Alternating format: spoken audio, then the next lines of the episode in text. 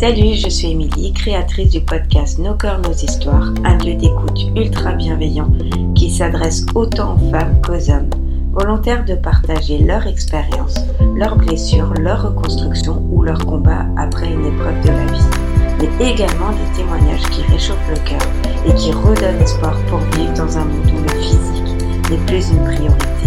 J'ai créé ce podcast dans l'idée de donner de la voix à celles et ceux qui en ressentent le besoin mais également pour libérer la parole sur des sujets souvent tabous, parfois interdits, mais ô combien nécessaires pour soigner des mots en y posant des mots. J'ai à cœur d'aborder différents sujets qui entourent le rapport que chacun entretient avec son corps. Ce corps que l'on peut tour à tour aimer, détester, apprivoiser ou encore se le réapproprier. Et ce corps avec qui l'on compose malgré les cycles et les accidents de la vie et qui sera notre plus fidèle compagnon de route. Ce podcast est ouvert à tous les genres et à tous les parcours de vie.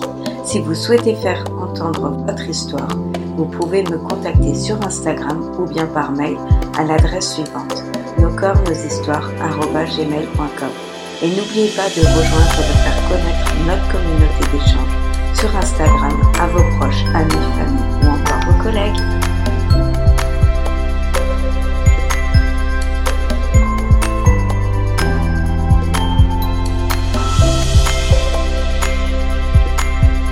Aujourd'hui, j'ai l'honneur de recevoir Kim pour aborder le thème de viol gynécologique et de l'endométriose.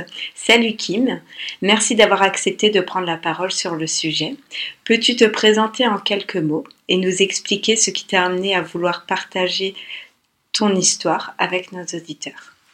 Ben, Bonjour à toutes et tous. Euh, je m'appelle Kim, j'ai 32 ans et aujourd'hui, euh, j'avais envie de partager euh, une expérience plutôt douloureuse qui m'est arrivée il y a quelques, quelques mois et, euh, et, qui est, et qui fera écho, je pense, à, à plein de situations que les femmes vivent aujourd'hui. Oui, exactement. Peux-tu nous expliquer comment as-tu découvert ton endométriose? J'ai découvert mon endométriose il n'y a pas très longtemps en fait. je l'ai découvert il y a il y a 5-6 mois à la suite euh, d'un rendez-vous compliqué chez un gynécologue. Ok. Du coup, comment ça, s'est passé? As-tu eu des symptômes pour que tu ailles euh, voir ce gynécologue? Alors, euh, dans un premier temps, je suis allée voir. Je suis pas allée voir un, un gynécologue, mais je suis allée aux urgences Ok. gynécologiques. parce qu'en fait, il y a 3 ans, j'ai fait une fausse couche. Et j'ai pas su tout de suite que c'était une fausse couche. Ok. Et je l'ai su, bah, je l'ai su assez vite, mais sur le coup, on ne pense pas à ça. Oui. Je prends la pilule, donc euh, je me suis dit, bah, ça ne peut pas m'arriver. Quand on prend la pilule, c'est vrai qu'on se dit. Alors, on sait que le risque zéro n'existe pas, mais en tout cas, j'y pensais pas. Ok. Et en fait, euh, j'ai fait une fausse couche, et le souvenir que j'ai, c'est que euh, c'était très très douloureux. Et c'est quand même particulier à vivre. Bien sûr. Il y a quand même il y a énormément de sang, et tu te dis, en fait, tu es en train de faire une hémorragie ou tu es en train de mourir, mais il y a un truc bizarre qui se passe dans ton corps. Oui, et puis, et puis quand après tu apprends que c'est une fausse couche, tu te dis tu avais la vie. Euh, enfin, je, je pensais pas à ça en tout cas. Je me mettais pas ça en tête. C'est sûr que c'est bizarre de te dire que ça aurait pu être euh, un enfant, mais en tout cas, j'ai pas, j'ai essayé d'occulter complètement ce truc. Ok, pour toi, non, c'était pas. Non. C'était une hémorragie euh, suite à. alors après, je considérais pas ça comme une hémorragie, mais en tout cas, je devais être enceinte de 3 deux trois semaines donc euh, oui. enfin pour moi c'est pas c'était pas un bébé que j'avais quoi. Non c'est des cellules. Voilà. D'accord c'est des petites cellules. Mais bon c'est quand même traumatisant pour une femme de, de passer par cette étape là on, est on est bien d'accord. Et du coup il y a 5 6 mois il s'est passé quoi? Alors euh, je suis allée travailler et euh, d'un coup j'ai été prise de douleurs atroces. J'avais l'impression que c'était ce que j'avais vécu avant comme ces fameuses contractions et j'ai perdu énormément de sang. Et euh, j'arrivais quasiment plus à marcher. J'étais pliée en deux. Et euh, donc euh, je suis rentrée. j'ai appelé SOS médecin en expliquant ce que, ce que je pensais avoir. C'est-à-dire faire une fausse couche. Et la nana, elle était très gentille. Elle m'a dit d'aller aux urgences gynécologiques. Ok. Donc bah, j'ai suivi son avis. Et je suis allée aux urgences gynécologiques. Et du coup, était accueillie aux urgences euh, ben, Très mal. Donc par qui? Par la première personne aussi à l'accueil ou directement le soignant? Bah Déjà, à l'accueil, je crois que quand je voulais venir avec mon copain, on s'est un, peu fait, on s'est un peu fait engueuler, quoi. Ok. Ok, non, vous avez rien à faire ici. Oui, bon, bah, ok, on vous demande. Enfin, si je vais aux urgences, c'est peut-être que je suis pas très bien, que ça me ferait du bien d'être accompagnée. Oui. Mais non, donc déjà à l'accueil, bon. Et ensuite, j'ai pas vu grand monde en fait pendant 2h30, 3h. D'accord. Donc assise euh, mm. dans la salle d'attente. Ouais. Tu attendais, tu perdais du sang, tu, tu étais pleine de doutes en mm. fait. Enfin, pour toi, c'était une fausse couche, donc tu t'es dit. Euh... Ouais, j'avais peur. Et puis même, il y a des fausses couches euh, qui se passent très mal, où tu peux faire des hémorragies internes. je sais pas, même ça aurait pu être une grossesse extra-utérine. Enfin, je savais pas, mais en tout cas, je me faisais pas mal de films en me disant, purée, je suis peut-être à il y a peut-être un truc qui dysfonctionne dans mon corps et euh, j'aimerais savoir. Ouais, bah oui, ce qui est tout à fait normal quand on perd. Souvent, on a l'impression de perdre des litres et des litres de sang, mm. donc euh, c'est vrai que ça fait peur. Ouais. On se dit, ah, on va tomber dans les pommes ou autre, mais euh, c'est vrai que c'est compliqué. Donc, du coup, comment le gynécologue s'est comporté envers toi pendant cette consultation ben, Pas très bien, en fait. donc, déjà, il vient me chercher, on s'installe dans son bureau. Et il me dit Qu'est-ce que vous faites ici? Alors je lui fais dans ma tête, je lui dis Mais je suis dans un hôpital, je suis aux urgences, c'est qu'il y a un problème. Donc il me dit, je lui dis ben oui, c'est, j'ai appelé SOS médecin parce que je pense que je suis en train de faire une fausse couche. Il me dit non non mais vous êtes suivi par qui? Je lui ai dit par personne en ce moment. Et il me dit donc vous n'êtes suivi par personne de l'hôpital? Je lui dis non. Et il me répond vous n'avez rien à faire ici. Je crois pas que l'hôpital puisse refuser des patients, qu'on ait un médecin traitant ou non, un gynécologue ou non, enfin. Bah, c'est des urgences. Voilà, c'est ouvert à euh, tous. Après, on sait, euh, on connaît les conditions actuelles de l'hôpital, euh, c'est des conditions qui sont compliquées. ça, j'entends, mais le traitement qui est réservé, là en l'occurrence, à des patientes comme moi, bah, c'est juste intolérable. D'autant plus, et puis de se dire quand on va aux urgences, c'est pas pour, euh, pour rigoler, enfin, ah c'est qu'on est vraiment mal, surtout dans ta situation mm. à, toi. Dire euh, vous n'avez rien à faire ici, c'est inconcevable. Mm. Vraiment, de, de, la bouche d'un médecin, c'est incroyable. Et, et, du coup, il t'a demandé euh, de faire quoi? Est-ce qu'il t'a ausculté? Qu'est-ce qu'il t'a demandé? Est-ce qu'il t'a posé des questions? Vraiment, est-ce qu'il a quand même pris le temps de te poser quelques questions, de savoir comment tu allais, est-ce qu'il t'a pris la tension Voilà, enfin des choses qu'un médecin, euh, qu'une sage-femme ferait euh, lors d'une consultation. Euh, bah déjà, il m'a posé aucune question sur mes antécédents. D'accord. s'il y avait, si j'avais déjà eu des soucis, je sais pas, des kystes, des cancers dans la famille, parce que j'ai ma grand-mère maternelle qui est morte d'un cancer de l'utérus, donc on a peut-être un terrain qui est plus fragile, euh, nous, du côté de notre mère. Bien sûr. Et euh, il m'a, enfin, en fait, il m'a posé aucune question, donc c'est moi qui ai parlé, en lui disant que je pensais faire une fausse couche. Et après, il me demande, euh, il me dit, ah, vous êtes sous pilule? Je lui dis oui. Et il me dit, est-ce que vous l'avez déjà oublié Et je lui dis, ben oui, ça m'est déjà arrivé. Et puis là, ben, je me fais disputer, comme si j'avais 12 ans. Et il me dit, ah, mais c'est, inacceptable, on ne devrait pas oublier la pilule à votre âge. J'étais là, les oublis, ça arrive.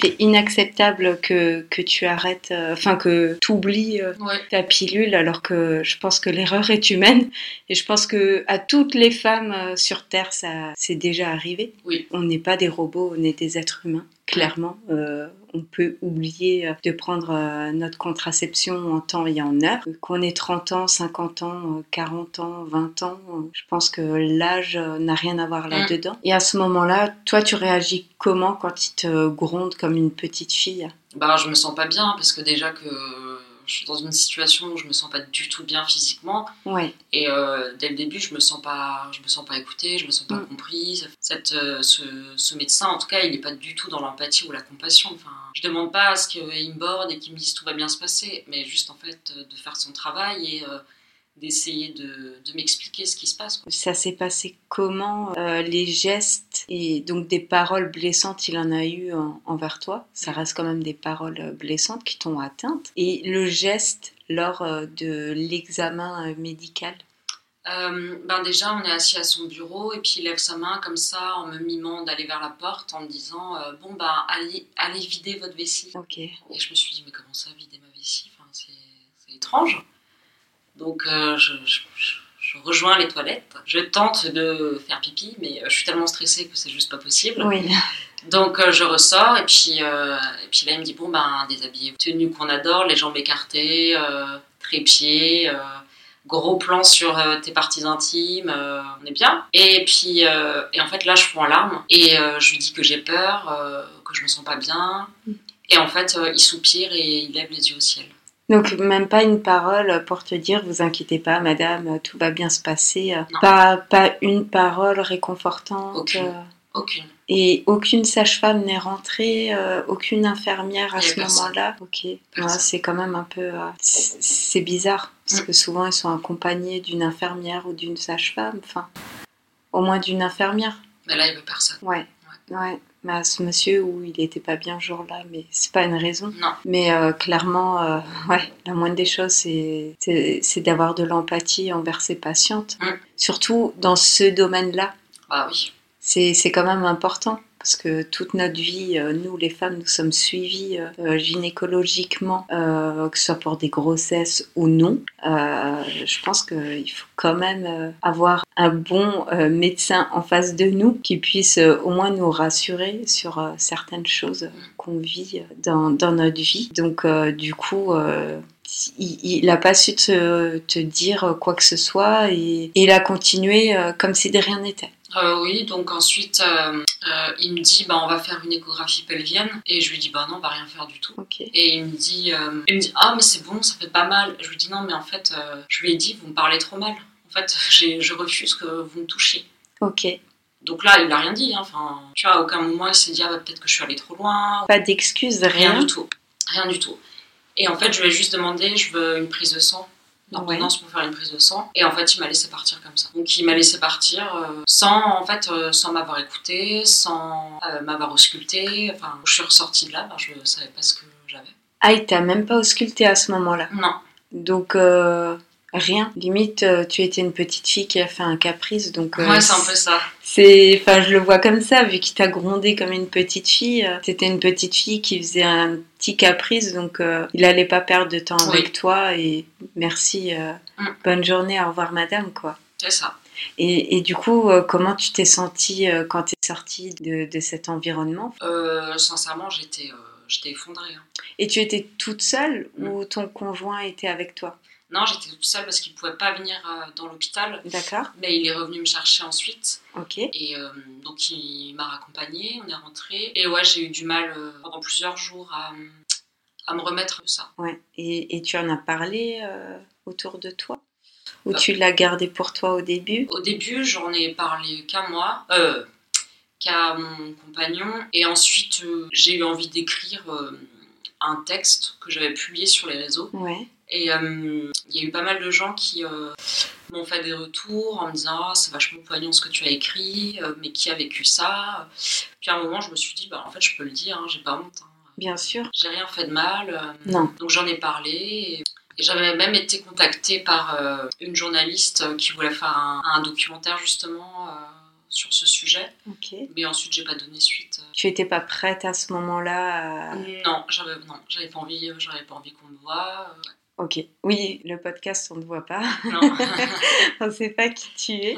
Mais euh, c'est vrai que c'est plus compliqué de témoigner euh, à visage mm. découvert, de dire. Et puis, oui, c'est chacune euh, vit les choses, euh, chacun son corps, et chacun vit les choses différemment. Donc euh, oui, c'est plus compliqué.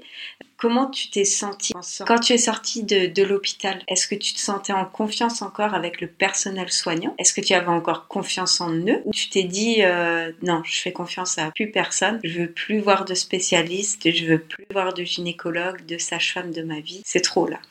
Non, parce que, euh, parce que j'estime que euh, des brebis galeuses, il y en a partout. Euh, des gens qui ne font pas bien leur travail, il y en a partout, dans tous les corps de métier. Et que moi, je me refuse à me dire tous les flics sont comme ça, tous les médecins sont comme ça. bah non, en fait, je me suis dit, ok, bah, en fait, je suis tombée sur un coup. Et n'ayons pas peur des mots. Et je me suis dit, bah, je vais prendre un peu le temps et essayer de voir vers qui je peux me tourner. en tout cas, je me suis dit, enfin, à un moment donné, moi, j'estime qu'en fait, ces gens-là, c'est des professionnels. Euh, et que euh, et qu'on peut leur faire confiance. Oui. C'est leur travail. Oui. Donc. Euh, et du coup, tu as fait, il t'a fait une prescription pour une prise de sang, mm. c'est ça? Oui. Pour, pour voir quand même si tu étais enceinte à ce moment-là. Oui. Du coup, tu as découvert que tu n'étais pas enceinte, oui. que c'était pas du tout une fausse couche. Ouais. Donc, au moment du, du, verdict de, de la prise de sang, tu t'es posé quoi comme question? Bah, je me suis dit qu'est-ce qui se passe pour que j'ai des gros saignements, euh, qu'est-ce qui se passe pour que j'ai des contractions. Enfin... Du coup, tu continues à avoir de gros saignements Ou ça s'est stoppé euh, au bout d'un moment? Ouais, c'est par période en fait. Ok, mais quand, vu que tu, tu n'avais pas, en fait, tu ne savais pas ce que tu avais à ce moment-là, tu continues à avoir des saignements. Oui. Du coup, tu t'es laissé un petit temps avant d'aller euh, voir quelqu'un? Oui, euh, j'ai repris rendez-vous, j'ai réussi à trouver quelqu'un euh, un mois après, je crois. Un, ancien gynéco que je voyais quand j'étais plus jeune. Et, euh, et j'ai été. J'avais peur du rendez-vous. Ouais, c'est normal. mais j'ai été bien reçue. Ok, dans la bienveillance. ouais.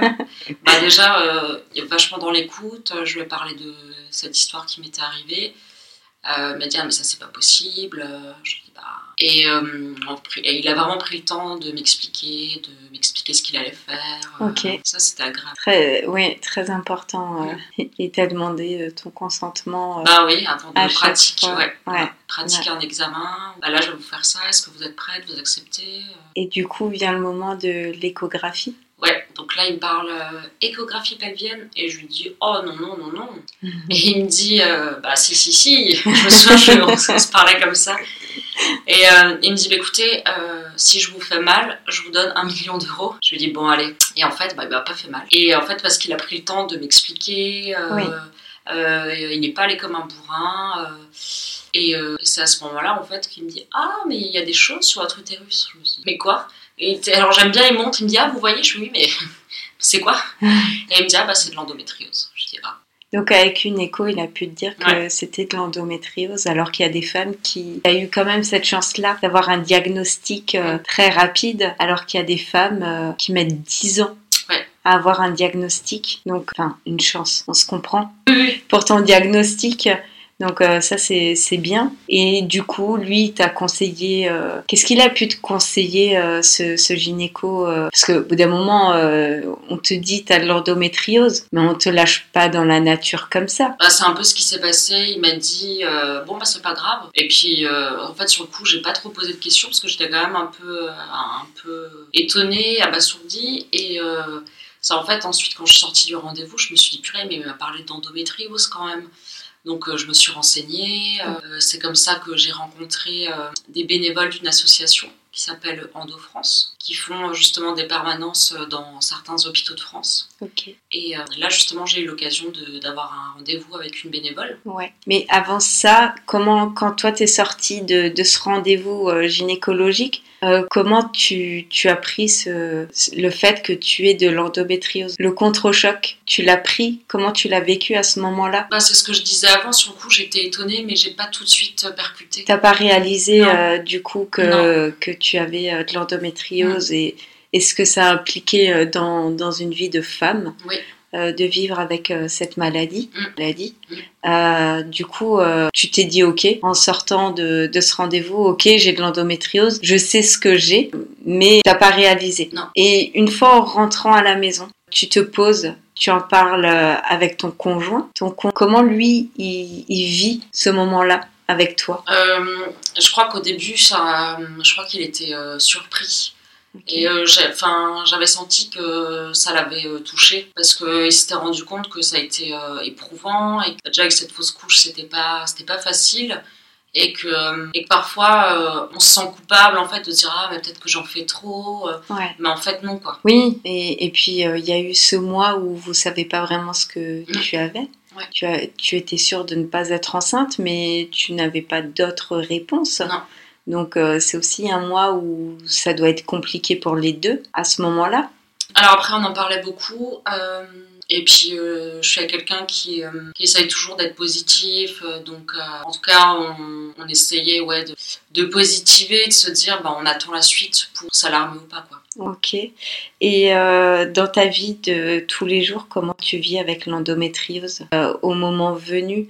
Est-ce que tu as des traitements? Est-ce qu'on te conseille euh, certaines contraceptions? J'ai vu qu'une option, enfin une pilule aidait les femmes avec de l'endométriose. Toi, comment tu le vis actuellement? Alors justement, donc j'avais pris contact avec cette association et qui m'avait conseillé plein plein de spécialistes à aller voir mais euh, quand même beaucoup de spécialistes qui ne sont pas remboursés. Oui. Euh, donc euh, la première étape dans tous les cas c'était de faire une IRM.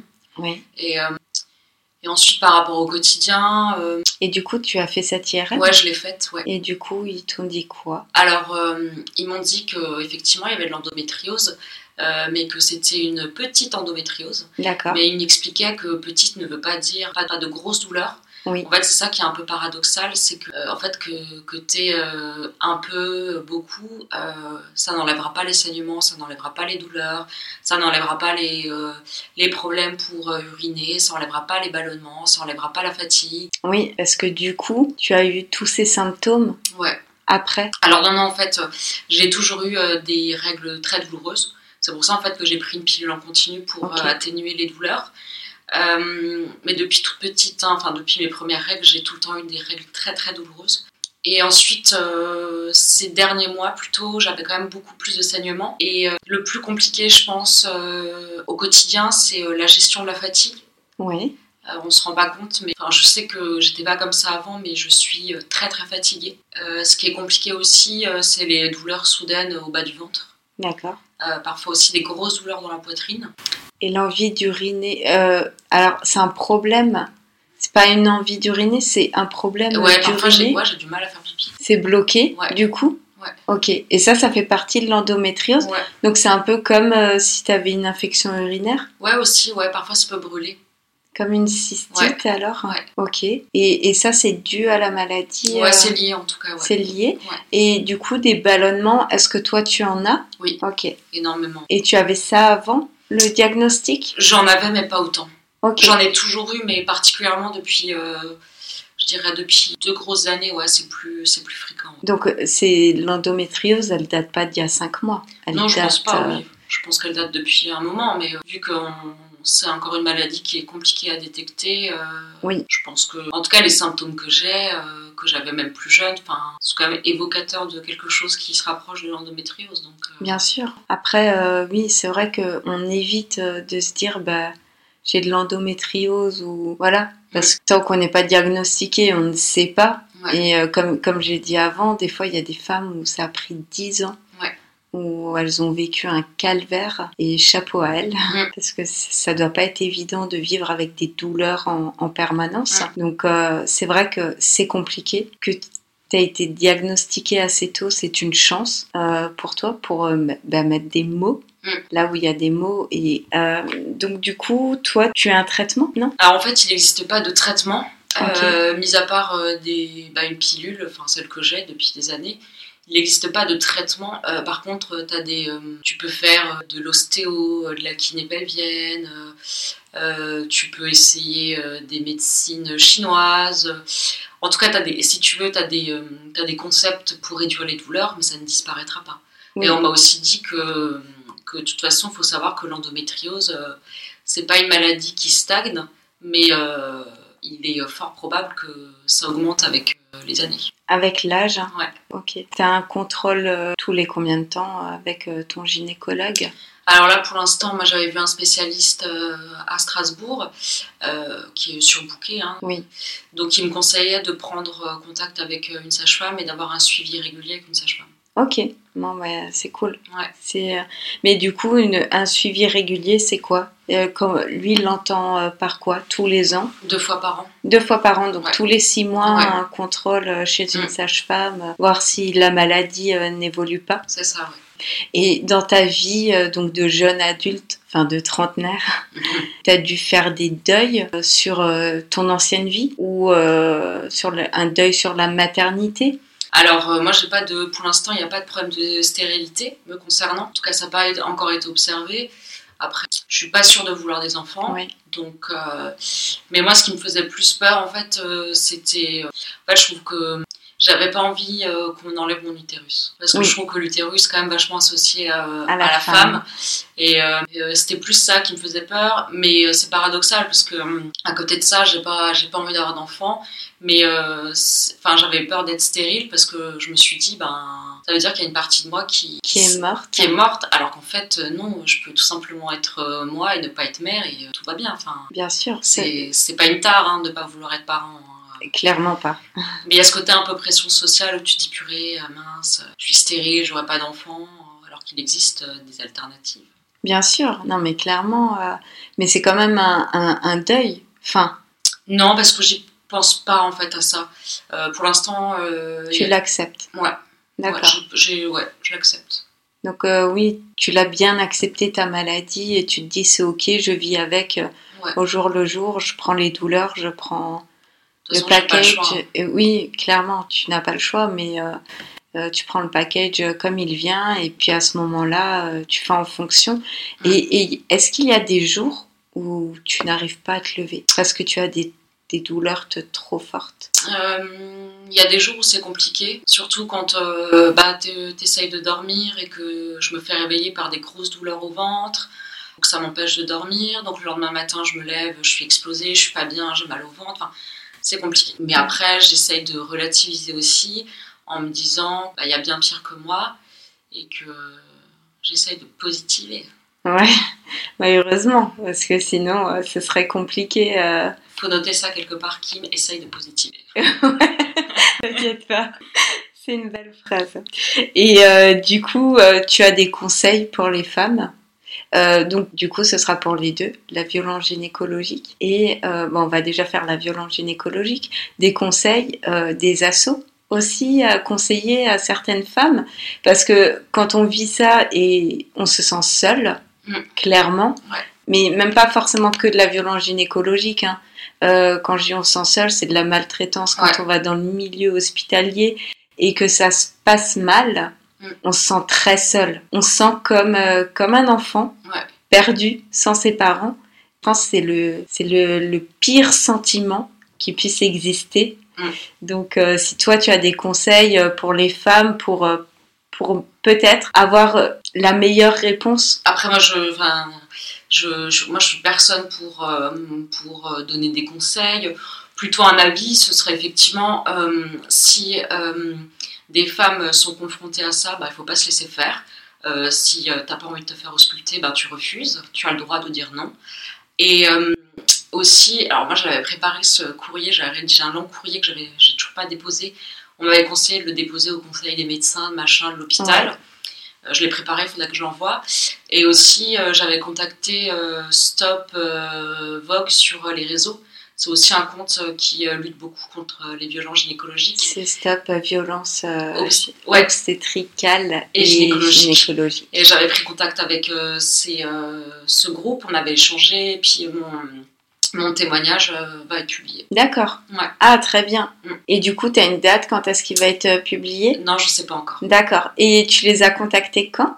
Je les ai contactées au mois de septembre, peut-être. D'accord. Ah oui. elles, ont, elles me disaient qu'elles ont énormément de travail. Oui. Je comprends, on libère euh, vraiment la parole sur ce sujet-là.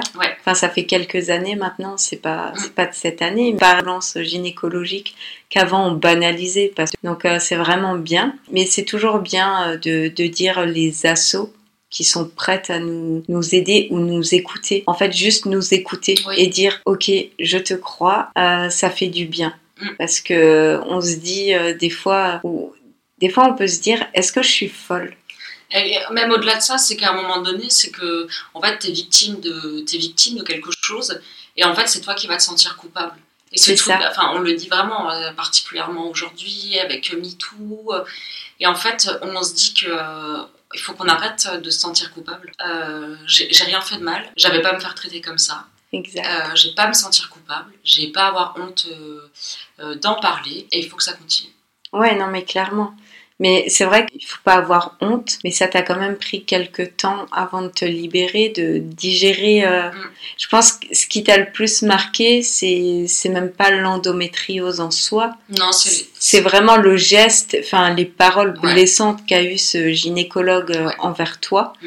Euh, qu'il soit chef de service ou qu'il soit juste euh, gynécologue ou infirmier, infirmière c'est pas concevable de parler à des patients comme ça. Et encore une fois, on comprend la précarité dans, dans les hôpitaux euh, depuis le Covid, mm. même bien avant, le Covid. On comprend que c'est difficile pour eux de des fois s'occuper correctement d'un patient, mais d'avoir des paroles blessantes et des gestes inappropriés, euh, je suis pas entièrement d'accord là-dessus.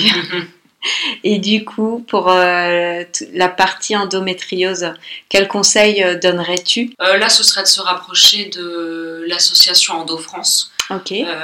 c'est des gens vraiment très à l'écoute. D'accord. Ils t'ont conseillé un praticien Oui, c'est ça. C'est ça? Ouais, ils m'ont conseillé de, un peu le, la procédure à suivre maintenant que j'ai été diagnostiquée. Qu'est-ce qu'il faut faire? Donc, un spécialiste, une IRM. Et en cas de coup dur euh, ou euh, même si tu es bien entouré, tu as un conjoint, tu as des amis, tu as pas le problème.